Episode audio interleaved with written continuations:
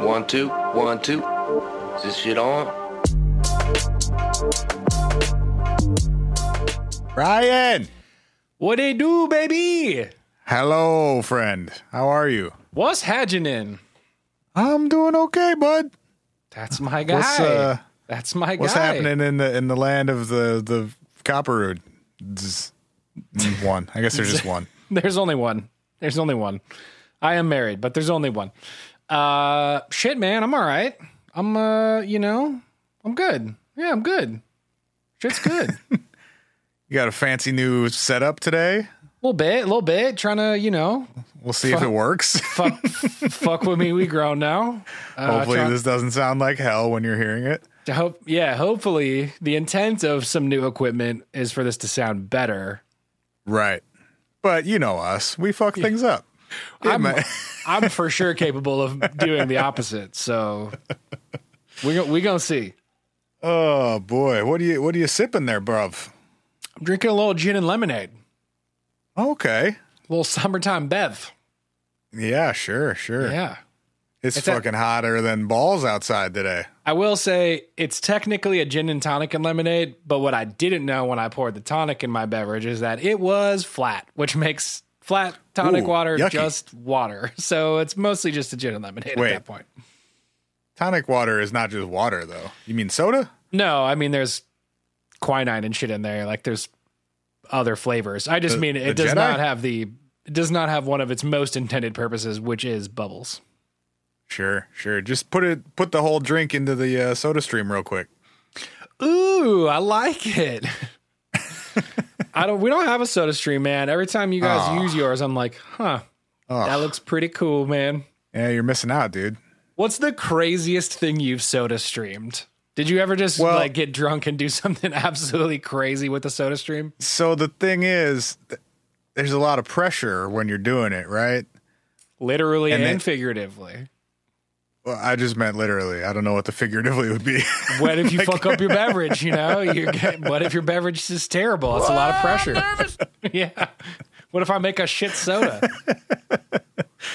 uh, I, yeah, I meant literally in the air pressure sense. Sure. Um, And they they strongly encourage you to only put water in there. oh.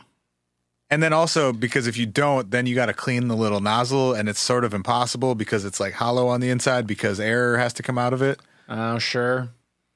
Well, have you ever have you so ever tried water soda? is is both the the most and least crazy thing I've carbonated. That's such a bummer, dude. Because I feel like if I had one of Sorry, those, I I'd- didn't want to ruin my kind of expensive thing.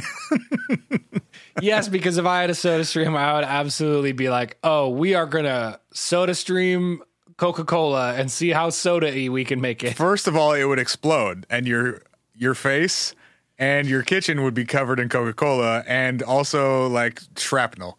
Well, it's probably a good thing I haven't bought one of these then. Yeah, maybe this is not for you. This may be a purchase for others. toys that involve pressurized gas are probably Uh-uh. not toys for me. Nope. Anyway, Um, yeah, no, I'm good, man. I'm good. It's a it's a piping hot day here. We're uh, Mm-hmm. you know doing the dang thing. Back back played at it some again. golf.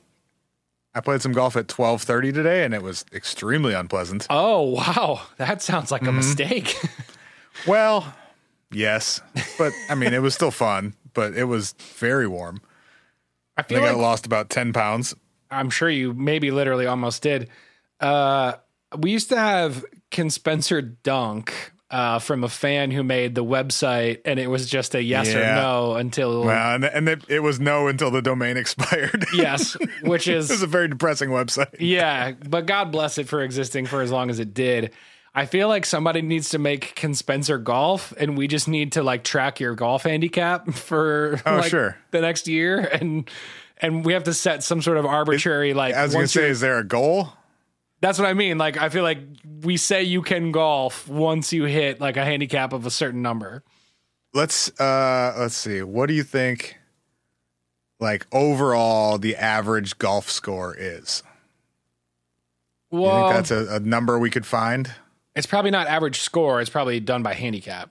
Like how many additional Well, strokes. say- Same thing. Yeah. Well, sort of. Well, I, whatever, 82 or a 10 handicap. I mean, you know, we we can do some quick maths. Sure. Uh, I bet you it's I bet you it's the average is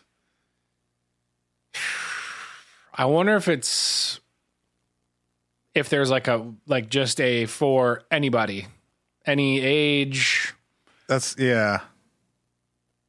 Uh, Golfweek says, uh, although the equipment is found that on a given day, the average golfer would be expected to post a score of approximately 100 when following all rules in regard to penalty strokes. So, like, no mulligans and actually counting penalties and shit. right Um, but you seems- you've already that seems way high yeah, I can I can do that now, or I mean, I can do better than that now. Um, I'm gonna come golfing with you but I'm just gonna wear a Sasquatch costume and just hide in the bushes so not with me. You're Well- gonna go. I'll be I'll be near you, but you won't know when I'm near you, and I'll just be like "Whoa, whoa, whoa," from like over in the over in the bushes and try to spook you guys while you're hitting balls. Um, so my best score, I've played maybe uh, I don't know, like seven or eight times now. Yeah. I think my best score so far is a 92. Okay. So, So do we give you ten strokes and say once you hit once you hit an 82 or under, then you then you tough. Officially good golf? Okay. How about 80 84? 84 or better. 84 Then or then better. I, then I can golf. That is Then- considered being able to then golf. you are then you are capable of golf. Uh, you know what's funny? Dunking is a very like binary thing. You have either dunked the ball or you Well- have not. Can you golf? Well, no. Can you walk 18 holes and hit a ball with a stick a bunch of times? You can get a thousand and still have technically Right. golfed. So I shot a 300, but I played 18 holes. you technically golfed. Um, yeah, well, because like par is, I mean, if you can shoot par, you're like damn near pro. You know what I mean? Like, Yeah, yeah. I probably have about the same chance of shooting par as I do dunking, honestly. Yeah. Well, that's what I'm saying. We're not going to make you Both, both are not going to happen. both are both are essentially impossible. Yeah. Um, Uh, all right, let's let's call it. Let's, say 85. We'll make it a nice round number. that's not round at all, but I'll give you 85. Well, okay. I mean, sure. That's not how rounding works, but I'll give you 85. right. We're Okay. rounding to the nearest five, then it's a round number, I guess. Well, if we're rounding to the nearest four, so is 84. Um, all right, you get 80, 85. If you shoot at 85 or better, canspencergolf.com will turn to a yes. that a website we don't currently own or probably have any real plans of building. But I like that. And if someone wants to do that, we should do that. I, I certainly don't. All right, you're going to have to update us on your ongoing scores then. All right.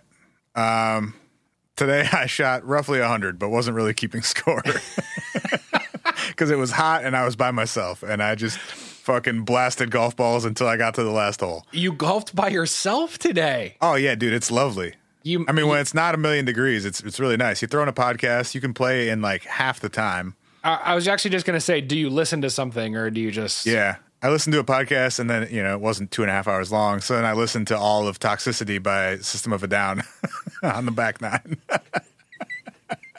what? what? it was really nice. Okay. First of all, I would have been far too angry at how hot it was outside for listening to System of a Down because that's just like that's going to send you right over the edge. Oh, no, it was great. Second of all, that that was that was the soundtrack. That was your your peaceful hot summer day by myself soundtrack for golfing was Toxicity. Yeah. It's a good album. bro you're something else you're something else um you know the thing that probably made golfing better and i'm guessing is potentially going to be your joy this week if it's not solo golfing while listening to system of a down holy shit how did having a haircut feel Oh, so good. I wasn't sure if I had ears anymore, but I do. they're under there bud They're in there. they're in They're they're on. in They're there. right where they used to be. i got ears in there Yeah, man. Uh, the yeah, I ears in up. there. I showed up this morning to uh, our friend who cuts both of our hairs, or you know, used to when that was a thing that people did. Right, right. And she, she spent like the first minute just just staring at me and laughing like in my face for how absurd my hair was. Bro, I think I So- gotten used to it because the the the you, I mean, you had a fro, man. Like that shit was humongous. Yeah, I hadn't touched it in like f- four months at least. You it had a- was it was either it was either like end of January or first week of February that I last got a haircut. And I think I knew that your hair curled because one time you showed me like your old ID photo from high school, or maybe it was like the U of M. I can't remember. And I remember being like, "Whoa, it looks like that, huh?" when you let it ride, it looks like that. But then I guess I forgot that your hair curled because I haven't seen it long enough to know that for a long ass time. But There- yeah, man. I I should have taken a photo, but there was a moment where she had shaved the sides but not touched anything on the top. so I oh, had like have left it. oh! I stopped her for a second to be like, "Can this work?" And she's like, "No, no, it cannot." Like, could this be kind of hot though? but yeah, I had like you know a sixteenth or something on the sides and like a foot on the top for a minute, but it didn't. It didn't last. the the frohawk, if you will. Oof. anyway, that that did make me quite quite happy today. Although like I've just fucking sweated sunscreen into my eyes instead. Oh, sure. That'll But happen. you know, such is life. trade offs. Trade offs. Yeah. What's uh what's your joy? I, I've listed several things that made me happy today. Um, man, I uh, hmm. Oh, hey, I ate tacos last night, and Okay. I haven't had tacos. Did you make them? What's that? Did you make them or did you buy them? I acquired them from a place that is in between. That's a weird choice of words. I have secured the taco sounds bag. like you like it sounds like you found them. I have Or secured like the taco maybe bag. bartered for some tacos. Look, there Or was someone a guy. someone died and left you some tacos in their will. there was a guy in the alley, and he was like, "Hey, man, if you punch I'm me, about to die. Can I write you in into this will real quick? I got this bag of tacos. No, he was like, if you punch me in the stomach, I'll give you these tacos. And I was like, that's a weird way to get some tacos, man, but I'm hungry.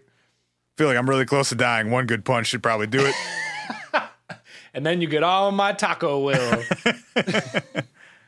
no, Uh, uh, you said a place in between my house and yours. yeah, but it's not the place that, that- you and I go all the time. It's the other place that you recommended that I go to. That's Is it the one across the street from that one? Yep. Oh yeah, they're delicious. Damn, that was a good taco. Yeah, man, they're they're fire. So I came home and I made my ass a margarita and I ate tacos and that was very dope. And now I'm gonna have a taco problem because those tacos that we are referring to are significantly less expensive than other tacos in the area uh-huh. and they're maybe twice as delicious. And so I'm like, well, Yeah. now I'm gonna order these twice a week. Yep. Mm-hmm. Y'all go get a taco in your life. Go support a local business with proper social distancing and responsible behaviors. But support a local business and get a taco in your life because man, Support It- support yourself by eating more tacos. support yourself by having a taco. that you will you will have a better day. Ryan, we have a shitload of voicemails. Oh dang, Would we haven't like- done this in a hot minute. Would you like to hear some of them, or would you like to save them and play a bunch of them on a voicemail episode sometime soon? Let's do a voicemail episode sometime soon. We kind of promised we were going to do one, and you're right. We have had a shitload of them back up again since we did that last one. What was that? Like a month or two ago? Who knows? Time's not real. um, No idea.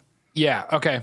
I like it. Let's let's do let's do that. Let's let's uh we'll commit to recording one of those in the next few weeks here, and we'll do another voicemail episode.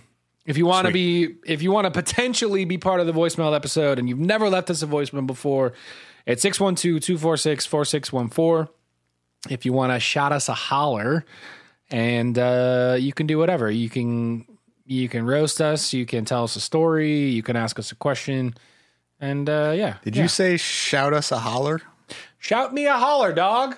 Are are those not synonyms? Shout me a holler, dog. if you'd like to shout us a shout, holler us a holler, You're the man now, dog. horton us a hoot. Yo, we should get "You're the Man Now" dog uh, as a sounder. That would be so great. Dad, blame it, boys. Oh, what a Okay. bear! Um, Ryan, I have a hypothetical question for you. It is. Does it start with the word what? No, it starts Oh. with the word imagine, Oh, I thought and it the was. The rest of it goes. I thought Imagine an airplane makes an emergency landing and breaks apart. As the cabin fills with smoke, everyone inside realizes we've got to get out of here. What happens? I'm going to give you two options. okay. A. The passengers turn to their neighbors and ask if they're okay. Those needing assistance are helped out of the plane first. People are willing to give their lives even for perfect strangers. Or B. Everyone's left to fend for themselves. Panic breaks out. There's lots of pushing and shoving. Children, the elderly, and people with disabilities get trampled. Which do you think happens, A or B? Oh boy. Um. So this like high key feels like uh, do you believe people are inherently good or inherently bad and selfish? Well, this is where we're going. philosophical question. Okay, okay. Yes. Uh-huh. Um, can I ask a qualifying question about your hypothetical? Sure. Is it a hypothetical or is this a real event that happened? Uh, this is hypothetical. It is Although, an actual I, I mean, plane crashes have happened, and I'm sure. I'm aware. So, and we're not talking about any specific one right now, though. okay, m what I was getting at was like, is this an actual incident that occurred that the people who survived documented what No. happened? Uh, you maybe a better way of asking it is, which do you think is more likely to happen? Sure, sure. Well, my honest reaction is I think the latter is most likely to happen. I think people, while not necessarily inherently bad, I don't know how I feel about this either, but I guess we'll go there because it seems like Yep. we are. but but I guess like it seems like to me like in a moment like that where shit is just fully hitting the fan, I feel like human beings would be more likely to revert to like animal instinct, self preservation, uh, survival mode, like run faster than the slowest person so you don't get eaten Yeah. type shit. Sure. So I ask because uh, I want to talk about a book this week by Rutger Berg- Bregman. Sorry, I always want to say Bergman. Rutger Bregman. Yes. He wrote a book called Humankind: A Hopeful History. Bro, did you read it? I, I'm I'm in the process of reading it. I have not read the whole thing yet. I okay, so y'all, this is not a joke. Spencer and I, Spencer said, "I've got one for us. I, I'm I'm bringing it to the table," and I was like, "Okay, bet," and did not tell me what it was. So I have that book pre-ordered, and it's coming to me Oh, like nice. soon. It said, I think it dropped last week, didn't it? Yeah, I just I got the Kindle version. So Oh, got yeah. it. So mine's like on the way to me right now. But I I saw an article that was an extract from yeah, the book. Guardian or somebody ran a yeah. chapter of it. Yeah, I Oh, saw that's that. hilarious that you. Okay, great. and was fascinated by it. and then, well, I didn't read the whole thing. I just read enough to be like, this seems really cool. And then realized it was from a book and then ordered the book. And that was the extent of my, of my participation.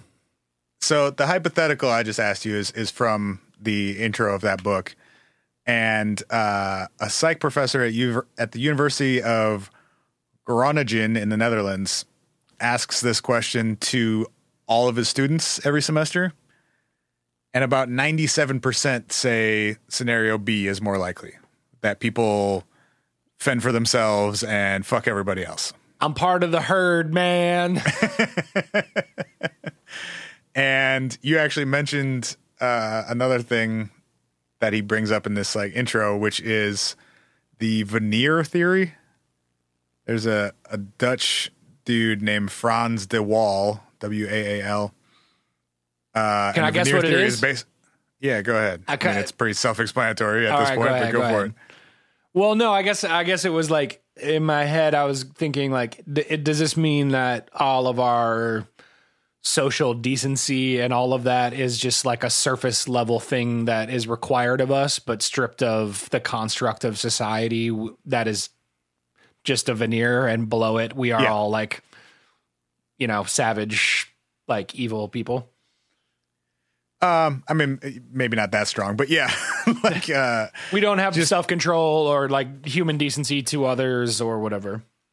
yeah, that it, that it's not like inherent that the, the the foundations of society can break down very quickly, and that it's more of like a veneer than a foundation, so to speak. Um, but so this whole book is examples of how that's false and like why we think that way in spite of an overwhelming amount of evidence that it's not true. Interesting. Um, and the first example they gives is the Disaster Research Center at the University of Delaware. They've done 700 field studies of all different types of disasters, natural disasters, uh, economic disasters, whatever. Yep. And of course, because we would know about if there had been, there's never been what they call quote total mayhem. And in and in fact, crime usually drops during times of disaster. Interesting. And uh, they give the examples of like during uh, World War II, the common thinking was like, yeah, we're going to bomb places because we're going to destroy things and kill people. But mostly, if we destroy enough things and have like constant bombing, society will break down and people will panic and there'll be chaos. And so we won't even have to do that much before like there's just chaos and people are essentially hurting themselves Right, right, right. and uh, in London, and then with a bunch of other examples, the opposite actually happens. People band together and help each other more. And while London was being bombed by the Germans in World War II, their economy actually went up for a couple months because people were all supporting each other. Damn. You know, it's it's interesting. It makes sense to a degree. I mean, from the guy who literally just said that people would fend for themselves a second ago. I guess there is an element though of it that makes sense where there's a solidarity factor, right? Like, oh shit, we're all going through this together. And knowing We've seen that here in the last month. What's that? We've seen that here in the last month. I was almost yeah, I was almost already going to bring that up. Like if it's if it's tough for everybody, then everybody has an ability to make it better for everybody. Mm-hmm. And in some ways like almost an obligation to help make it better for everybody because if you help someone, you will in turn be able to be on the receiving end of help. Yeah. Uh, they they use the example of Hurric- Hurricane Katrina too, in that like there was actually very little crime and violence in the aftermath of Katrina, Sure. and that that did happen was instigated by the National Guard, Wow. and so it was actually out some you know some force from outside of the community that was being affected. Um, and then there was tons of false reporting that ne- then never got like retracted because it's fucking TV news. And Right. if you reported that there were six murders and then there weren't, you don't go back and run another news story saying that you fucked up. sure. Um, Seems like a hell of a business model. Yeah, we say Well- stuff and when we're wrong, eh, I mean, we can we can have a conversation about how harmful news and especially TV news is, but uh, it, it ain't great. So he writes, uh, "Our grim view of humanity is a nocebo." You're familiar with that concept? The opposite of a placebo. Uh, placebo is a thing that has a positive impact just by like thinking it, and a nocebo is a thing that has like a negative impact just by thinking or believing it. Right. So his kind of overall thesis for why people think the way that 97% of us do, that people are generally like selfish and not to be trusted and not helpful. Um, he says if we believe most people can't be trusted, then that's how we treat each other to everyone's detriment. Yeah, that makes so we lot sort, of sense. it's sort of self self fulfilling. Like if we think that other people aren't trustworthy, we're not going to trust them. Therefore, we're not going to benefit from trusting each other. right. And then it reinforces the the view that like people aren't trustworthy because we're all going around not trusting each other. Right. Right. Huh. Um, yeah, That's fascinating. I, wonder um cuz like it, it's it's an interesting and maybe he gets into this in the book, but there's an interesting like there's an interesting animal instinct part of this where like at a certain period of time in human development there was a period of time where it was both beneficial to trust others and beneficial to not trust others at the same time. Do you know what I mean? yeah. Well, But- and even there were- he talks about negativity bias and how that's like instinctual in humans, and going back even before like lots of social interaction, it was safer to be fearful of things. Right. just like in general across the board because he puts it too much fear won't kill you but too little can Right. And they say in some ways that that's why, or a lot of people say that that's why, uh, in the last, you know, however many generations, we've seen such a huge onslaught of anxiety be a real thing because for a long time, it was important to be that like fearful and anxious and like constantly vigilant because it benefited you as a person to be that vigilant. And now it seems like it makes a lot more sense that like yeah, there's a degree of vigilance that's necessary, but a lot of that is no like no longer has an outlet. It's like Excess. mis- misplaced energy.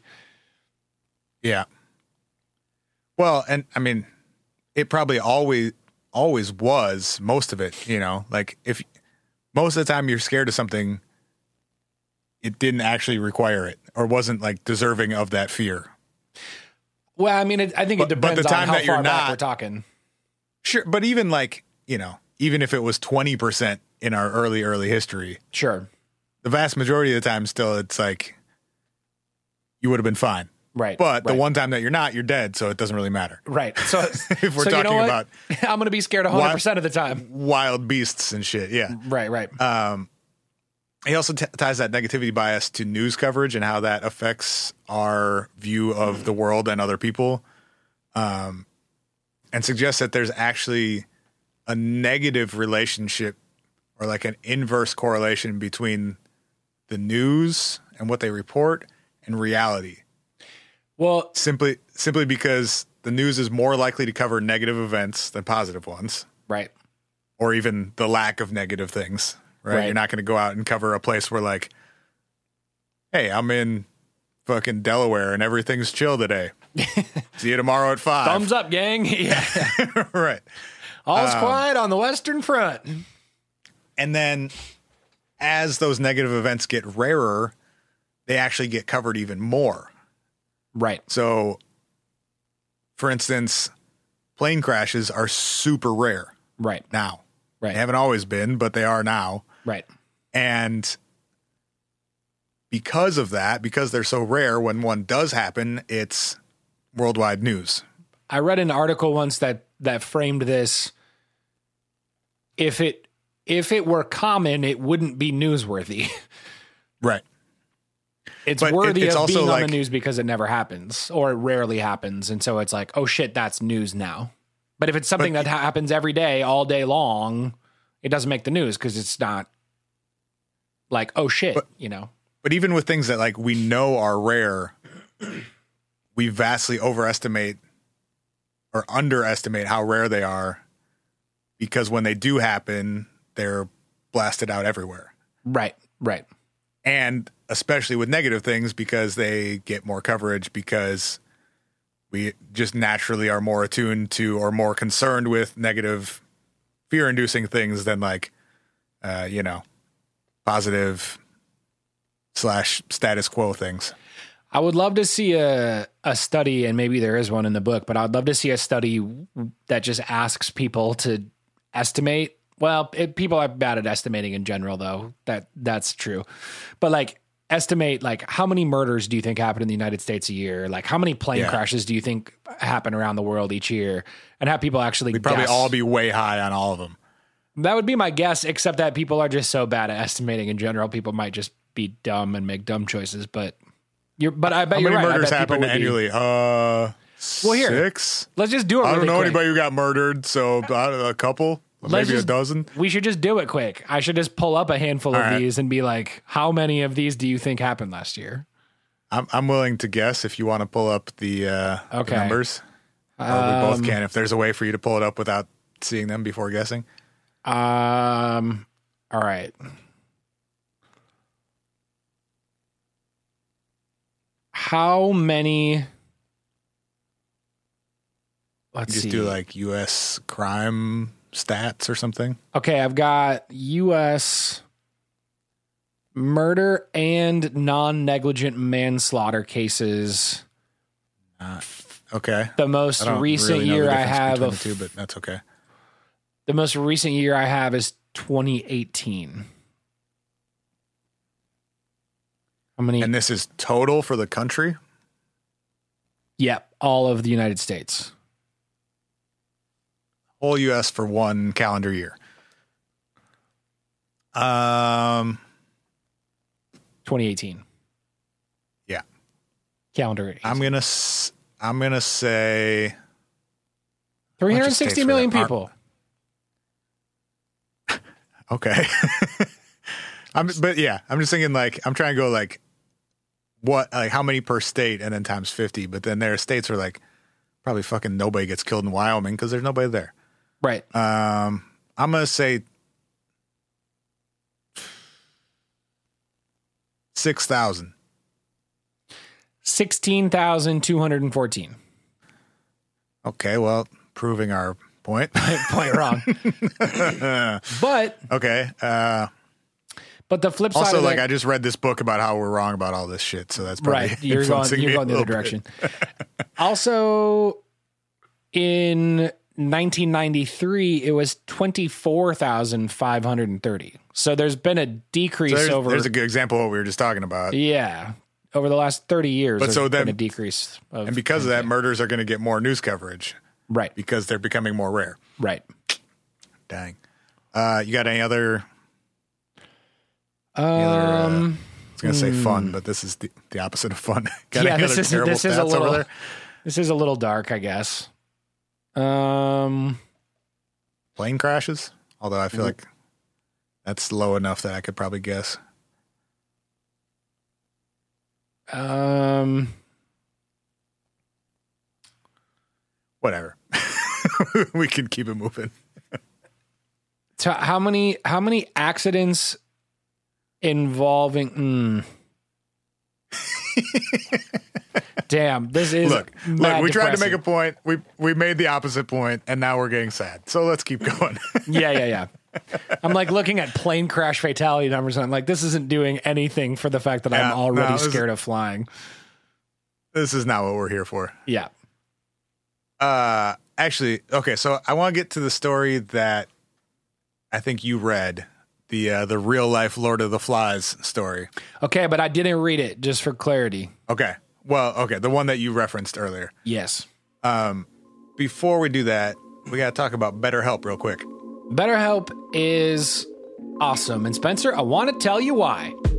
Please, Ryan. We're all going to therapy in 2020 because A, therapy's awesome, done it, been there, enjoyed it, excited to go back.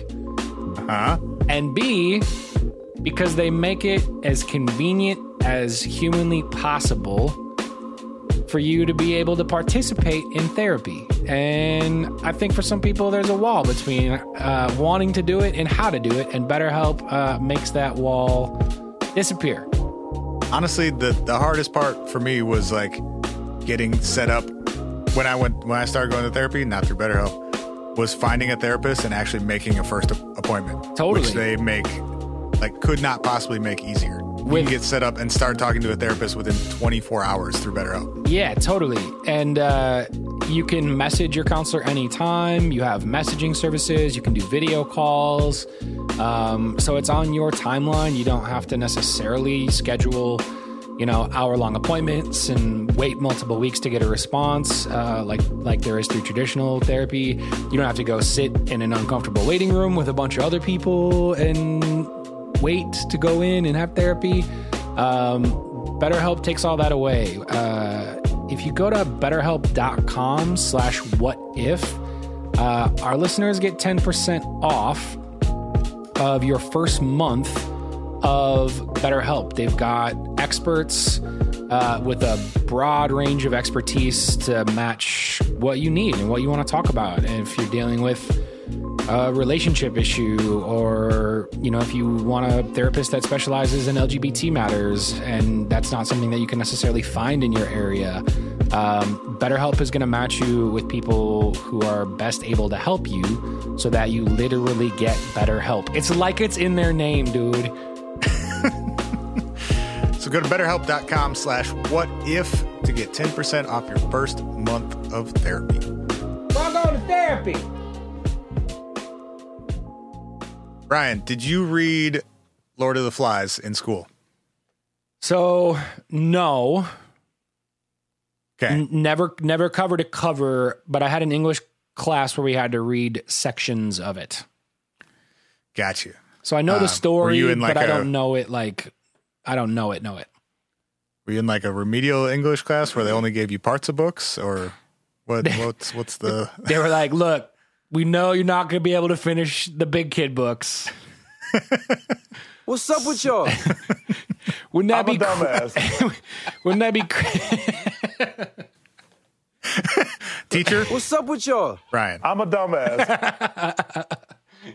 It's like it's like if they gave you a class where they don't actually assign the books, they just assign the actual cliff notes.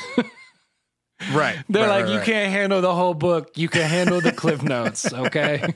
That's all we're going to give you." So, speaking of Cliff Notes, um, the if you're not familiar, the plot of Lord of the Flies is that a bunch of kids get stuck on an island together, and very quickly it devolves into total chaos, and kids die, and there are heads on stakes, and it's just like. It's like power a total- hierarchy and Yeah, it's just a total nightmare within like the first week. yes. um, and it whatever it became a super famous book um, it was made into a movie and it kind of became like the benchmark of this veneer theory that uh, under stressful situations we will revert to our most animalistic right. So Bregman obviously doesn't believe that.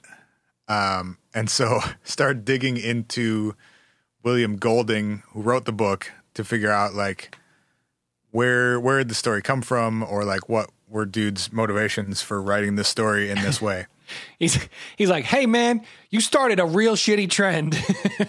Yeah, or like I guess to try and see like is there more to this um or are there just like these t- cultural touch points that we're all familiar enough with right. that we use as like these references or examples but aren't actually true Right.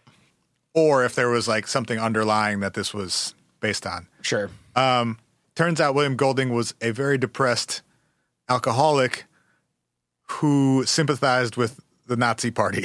Oh, bummer. Sounds like a bummer. Um, and once divided his own students into gangs and encouraged them to attack each other. Whoa. So he may have been predisposed to a very uh, specific type of narrative that is represented in Lord of the Flies. What did he did he say how old these kids were? What grade was Uh, he teaching? No, I don't know. Hopefully college, I guess, although it's not great no matter what. He's like the first rule about freshman year is you don't talk about freshman year. now beat his ass, Steve. Okay, first graders. you got this half of the room gets knives. This half of the room gets nunchucks. Teacher, I need help with my arithmetic. Punch your friend in the face. what? One punch. What? Ah, ah, ah. Two punches. Ah, ah, ah.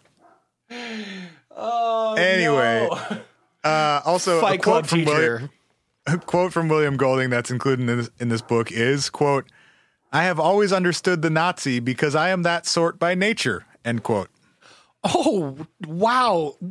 What? Wow. that's that's the guy who wrote Lord of the Flies Oh, this guy's terrible. I hate that we're talking about his book now. well we're done um, we were only talking about his book to roast him and say how wrong he was Yep.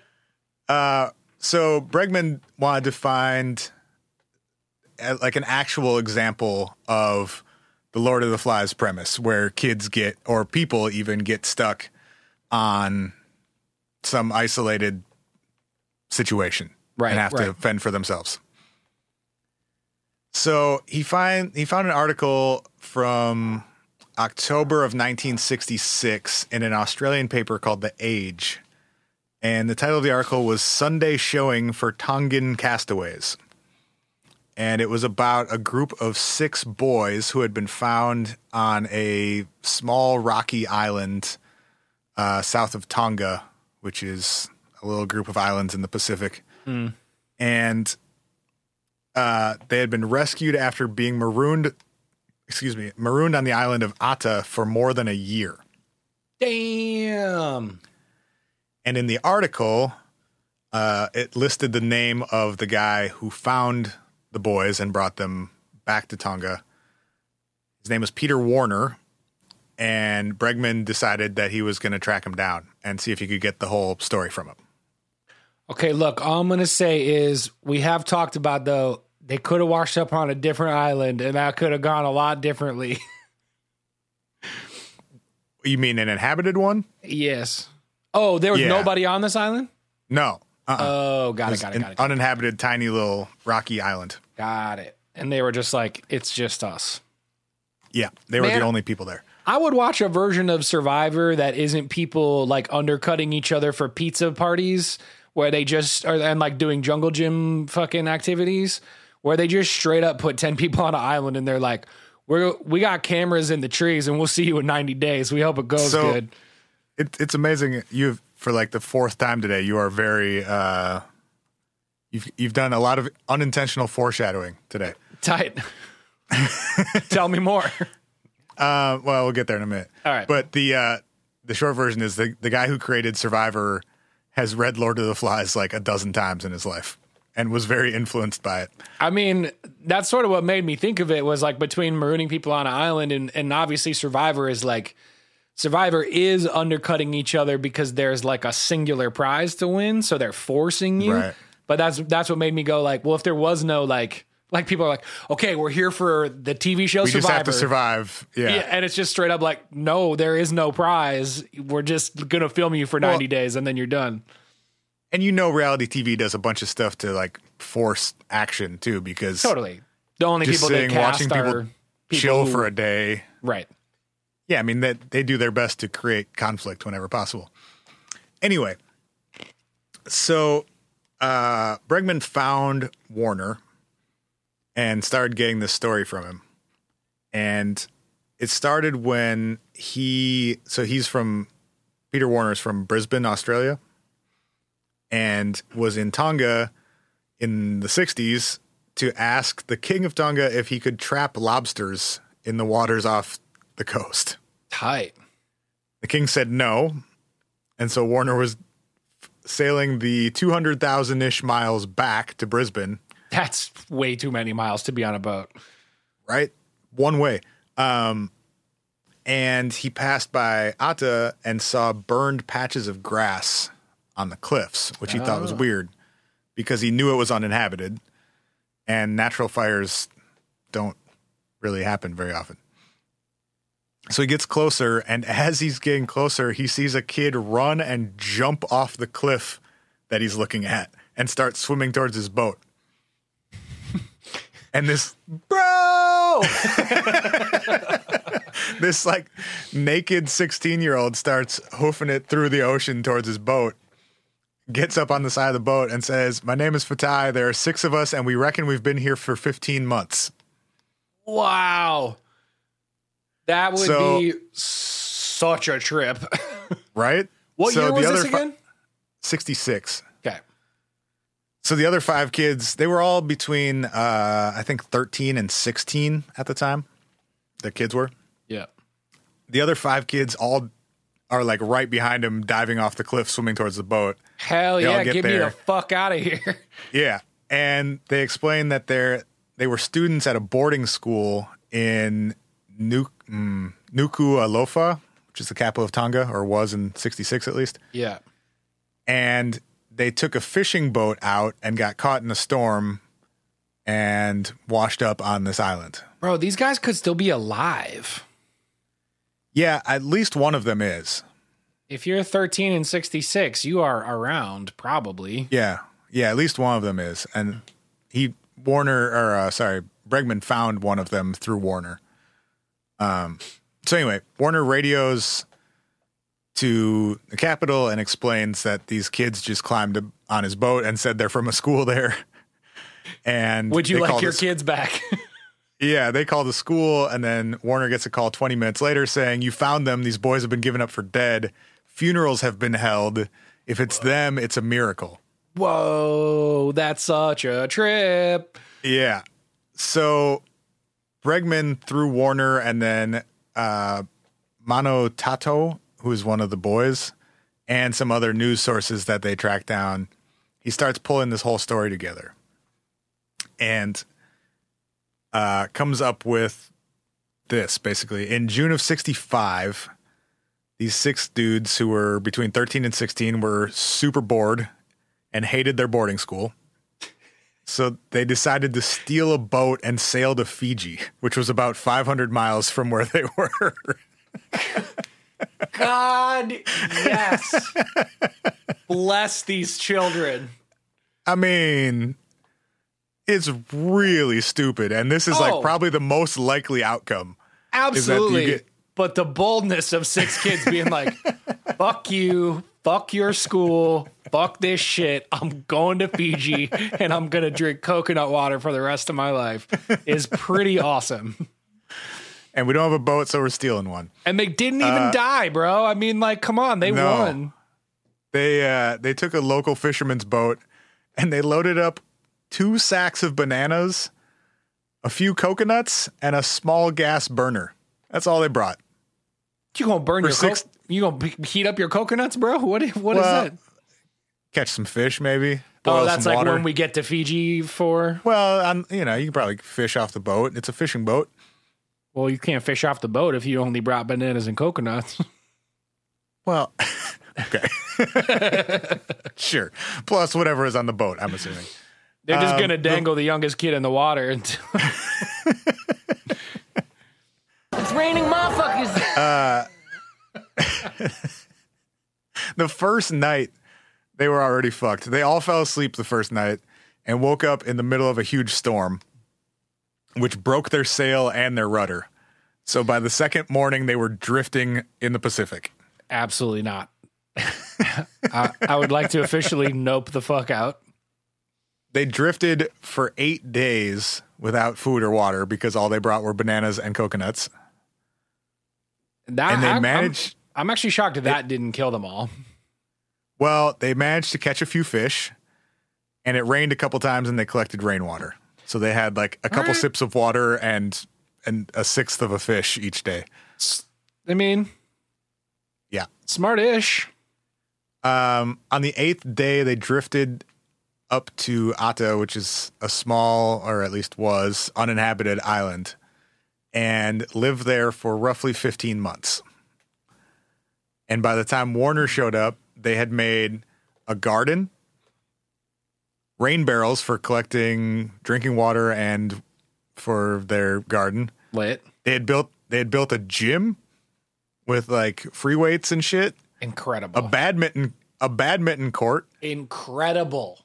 They were keeping chickens. What? yes. God, dude. and they had a permanent a permanent fire that had been burning for over a year. They tend to do a fire 24 hours a day so that they would always have fire. How did they kept it going for over a year. How'd they start it? Did they go like stick and Yeah. and then once they got it going, just never let it go out. Bro, this is like if Castaway and Swiss Family Robinson had a baby. Do you ever Yeah. watch Swiss Family Robinson when you were a kid? That movie rips. oh, that movie's so dope. It's a movie. Hell yeah. I thought it was like a series or no. Am It's I a- thinking of something else? You thinking of Gilligan's Island, my G. No, I know that one. It's a little bit of all of the above. 1960 film. Yeah, sure enough. Uh, no, I've never never seen that. Anyway, It's tight. They built really cool tree houses, and I wanted to live in one when I was a child. fair enough. I was like, why not me? Why can't I get shipwrecked and ride an elephant and like have a super cool house elephant? in a tree? They for sure had an elephant, bro. Wow. Swiss Family Robinson was a great investment. Budget of four million, and it made forty. It's pretty good. It's pretty decent. I bet it's made more Thousand. since. thousand percent return. Um, okay, so they had yeah, all they were keeping chickens. They had a permanent fire, and they had developed a system of working in teams of two for all of the just like labor that they had to do from day to day. They had developed their own conflict resolution techniques. They prayed together every morning and before they went to bed. And one of the kids made a coconut or a guitar out of a coconut and steel wire that they took from the boat. I see. I don't know why they left, bro. this is what I've been working my whole life to achieve is just a little plot with a garden and some chickens, and Right? They had it by the time they were 16. they're crushing Uh, it. They they could have retired, to- bro. They could have retired. That's they, what I'm saying. they did retire for 15 months. They uh they had some issues including storms. Their hut got destroyed at one point. Um one of the kids broke his leg Oh, dip. and they dude they set his leg with like this homemade fucking brace. And then the other five kids just did his work for 6 weeks until he could start doing stuff again. That's crazy. Right? That's crazy. um when they got back so when they got rescued they all had medical exams and they were all given clean bills of health so they managed to keep themselves like completely healthy for 15 months Damn, dude. and the kid's leg had even healed like fine Damn, son. yeah These kids get it, Uh, bro. however when they got back as always the police fucked things up and arrested arrested them for stealing the dude's fishing boat and put him in jail I mean, I fucking guess. What the fuck? can, so can we all just be like, hey, bro, sorry about your boat. Uh, we'll work it off or some shit? Well, Warner, the the fisherman who found him, uh, just paid the cranky old bastard for his boat and jail and bailed the kids out, What a badass. That guy rules. and th- and then hit up a local news station to produce a documentary about them, and said, "Hey, I would I would like five hundred dollars or whatever it took to pay the dude for his boat and the and the uh, bail bailing him out, and then y'all can keep the rest." Wait, is there a documentary about this I can watch? there is a documentary. It you cannot watch it. Um, Damn. It was never released, and uh, Bregman watched like he found the dude who made it and watched his original footage of it, but there's no like existing Cut. viewable version of it anywhere. Big trash. Yeah. Anyway, so the one example we have of this Lord of the Flies scenario was like the exact opposite. Yeah, right, right, right. These these kids built like a fucking hippie commune within the first three months Yeah. Yeah. and were in perfect health and governing themselves. Yeah. And helped each other out when they were hurt or sick and like survived. Yeah. That fucking rips, dude. I love it. Right? I love it. there uh he he puts in a, a couple other like similar but I guess less uh in-depth examples and talks about Survivor but how like that started reality TV as we know it and the whole like false or like manufactured conflict angle of all that shit. Well, and also just it being a competition, like the the competition Um, Well, exactly. for those six boys was like, can we not die? Right. The more of us there are, the better all of our chances are. yeah, provided there's a, enough food around for that to be true. Yes, that's. Well, yeah.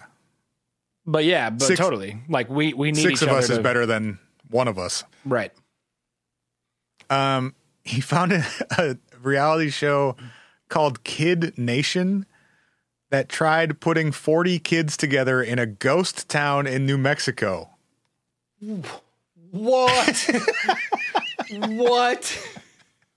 which we need to find. I don't know if it ever like actually happened, but we holy shit, dude! I need you to Google Kid Nation right now. Okay, bro. I just want to say before One I season, make this thirteen Google, episodes. Before I make this Google, I want to be very clear. This is obviously a crime. like Dude, look at the first fucking picture that comes up, Kid and please describe what you see.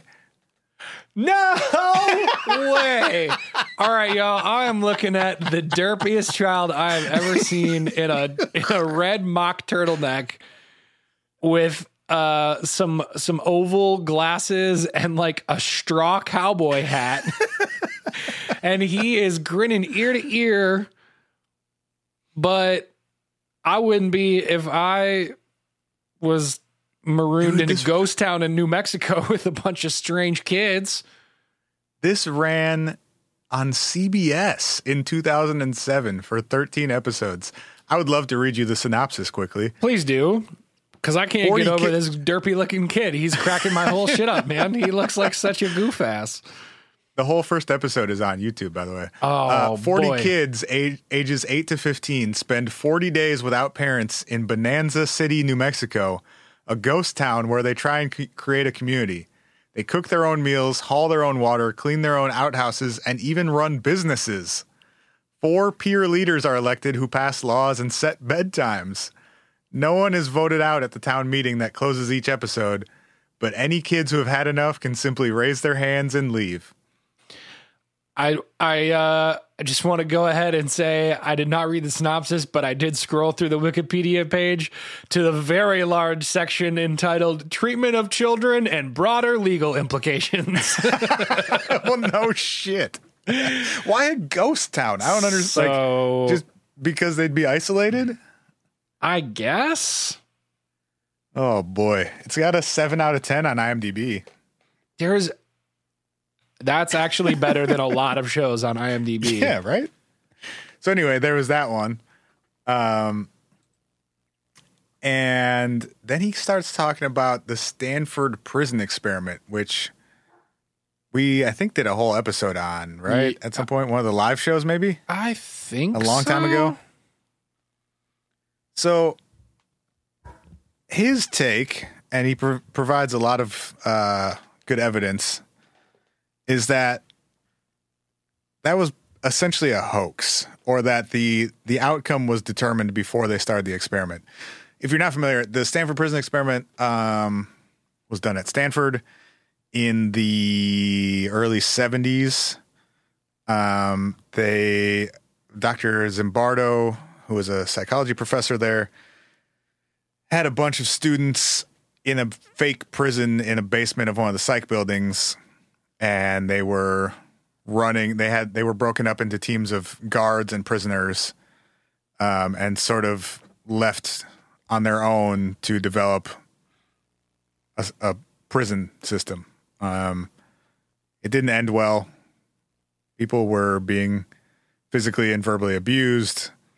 Uh, it got out of hand, and they ended it after I don't know, like remember how long it was? Maybe like a week or so. It was like 10 days. Ten days, I think. The the I think again though there's there's a primary.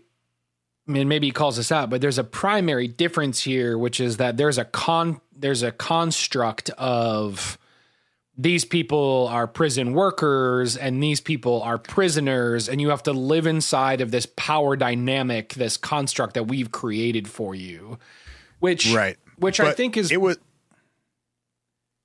it was way more prescribed than that too though. Like that's Right, the right. that's the given premise by Zimbardo. But he gets into like it was well, I'll just give some examples. Um they had he had a meeting Zimbardo did with the people who had been selected as guards before they started the experiment Yep. and said, quote, we can create a sense of frustration. We can create fear in them. We're going to take away their indiv- individuality in various ways. They're going to be wearing uniforms, and at no time will anybody call them by name. They will have numbers and be called only by their numbers. In general, what this should create in them is a sense of powerlessness. Right. They're they're trying So to it was never objective. No. Well, no, and and I think like the I I think the maybe the broader implication here is like with power dynamics previously explained and understood to you consciously or subconsciously, do you as a human act shittier than you would Right. if those social constructs were not in place and they were just all if, if all any, everyone was trying to do together was survive But even even when this like power dynamic is set, like they still had to instigate the action. with the Stanford prison experiment. Yeah. Oh, got it. Like yes, I agree and that was sort of what the the premise was supposed to be is that like with if someone is given power will it corrupt them is essentially like the crux at, at, at how of how it's presented. Sure. But really, the answer to that, even from that flawed experiment, was no. And Zimbardo had to like step in and create it. And like, so he has quotes from one of the guards who said, I set out with a definite plan in mind to try and force the action, force something to happen so that the researchers would have something to work with. Mm. After all, what could they possibly learn from guys sitting around like it was a country club? And I think like you know, regardless of whether or not those things happened, I guess I just what I, all I'm trying to say is I feel like it's a it's still an inherently different scenario than just like six kids. Oh, for sure. up on, Yeah, a, yeah, yeah. on a beach. You know. No, it absolutely is. And I, what I'm saying is, even in this scenario where it's set up for one group to have power over the, the other, people still resist it. Sure. Um, there's a, a quote from another one of the guards in the Stanford prison experiment, um, who was talking to one of the other guards. So the, this dude, uh, David Jaffe, actually came up with the idea for this experiment, ran it on his own in his dorm basement with his with his dorm mates, and then happened to be in one of Zimbardo's classes and said, "Hey, we did this thing. It was interesting. Maybe you should try it." And then Zimbardo did and took like all the cues from Jaffe, Damn. who had all these like fucked up sadistic rules for it that Zimbardo just allowed them to introduce to his study. And Jaffe was one of the guards in Zimbardo's study. Huh.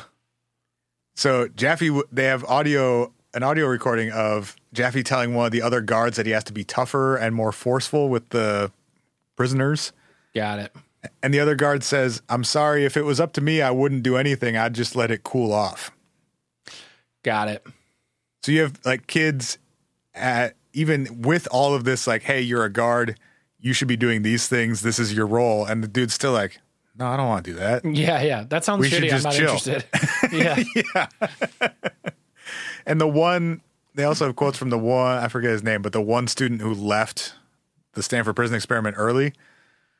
Uh, and it's always pointed to as like, shit got so crazy so fast. And a dude had a mental breakdown on the second day. He said that on the, the second day, he realized that he wasn't going to be able to do homework while he was there and wanted to leave. He asked to leave and they said no. So he faked a mental breakdown to get out and go do homework. Oh my god, that's amazing. that's amazing. and is now a PhD psychologist. That guy. is? Anyway, yeah. it's interesting because this is totally another one of those instances of like this experiment has informed people's bias Yeah. So for a really long time. because of that, and because like so much has come out about how flawed and like directed by Zimbardo it was, two psychologists, Alexander Haslam and Stephen Reicher, decided to tried to redo it in 2002, and they let the BBC film it.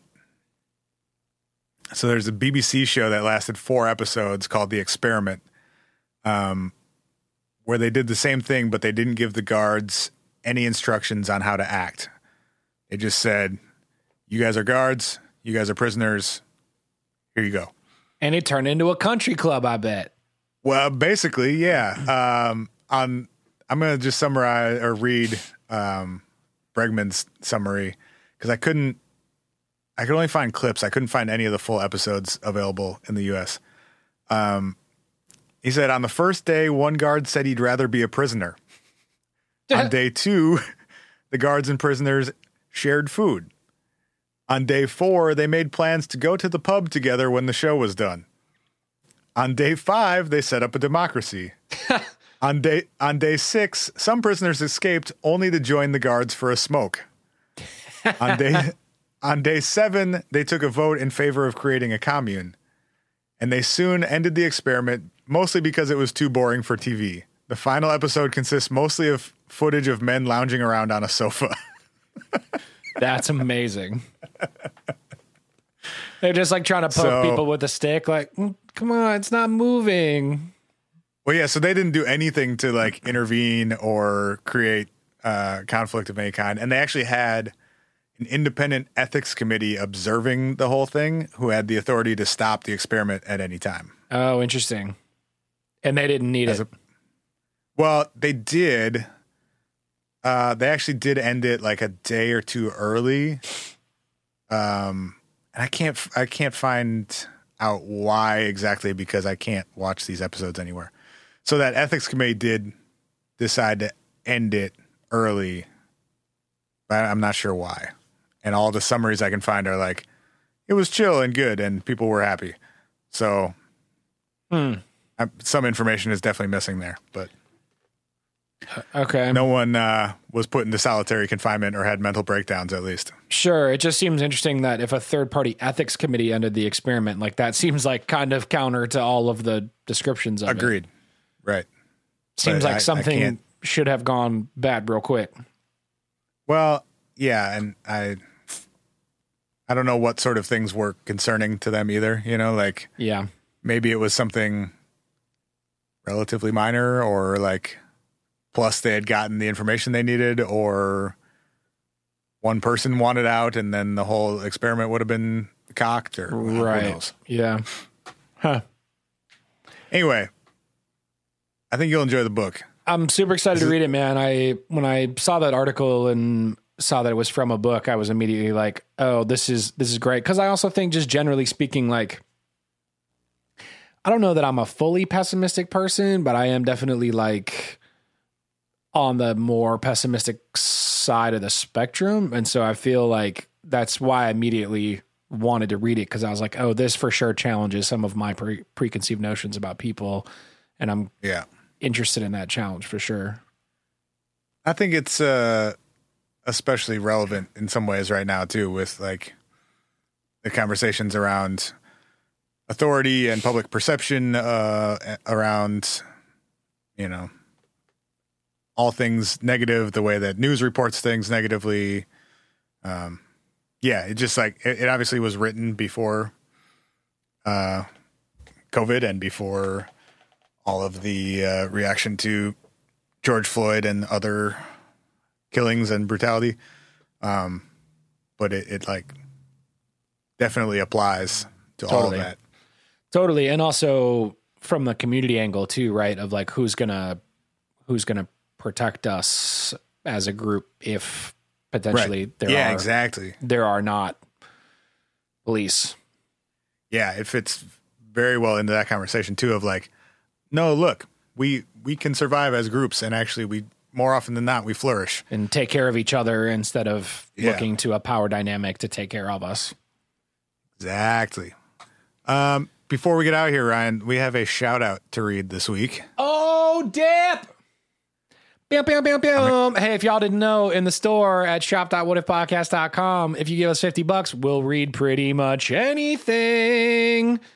Um, yes, pretty much. also, if you're the guy who said you were going to send us your resume and never did to read as a shout out, um, I mean, I hope you just got a job. That'd be tight. But if you still want us to read your resume, you should email it to us, and we will uh, We'll do that. We'll read it and We help shall you do find that. a job. Uh, where the fuck do I find these, Ryan? Are they in our orders? Let me find this. It's it's in the note section. Oh, here we go. Here we go. I got it. I got got it. Yeah, buddy. This is from uh what was this from? James? This is from James. Good eye, James, James. says James says to my darling Heidi Jane, you are still and will always be worth the wait. Aww. I wish you a happy birthday from your adoring hubby, and so do the dudes at What If. Woo, sure woo. do. Happy That- mish, mish, mish, That woo woo was in there.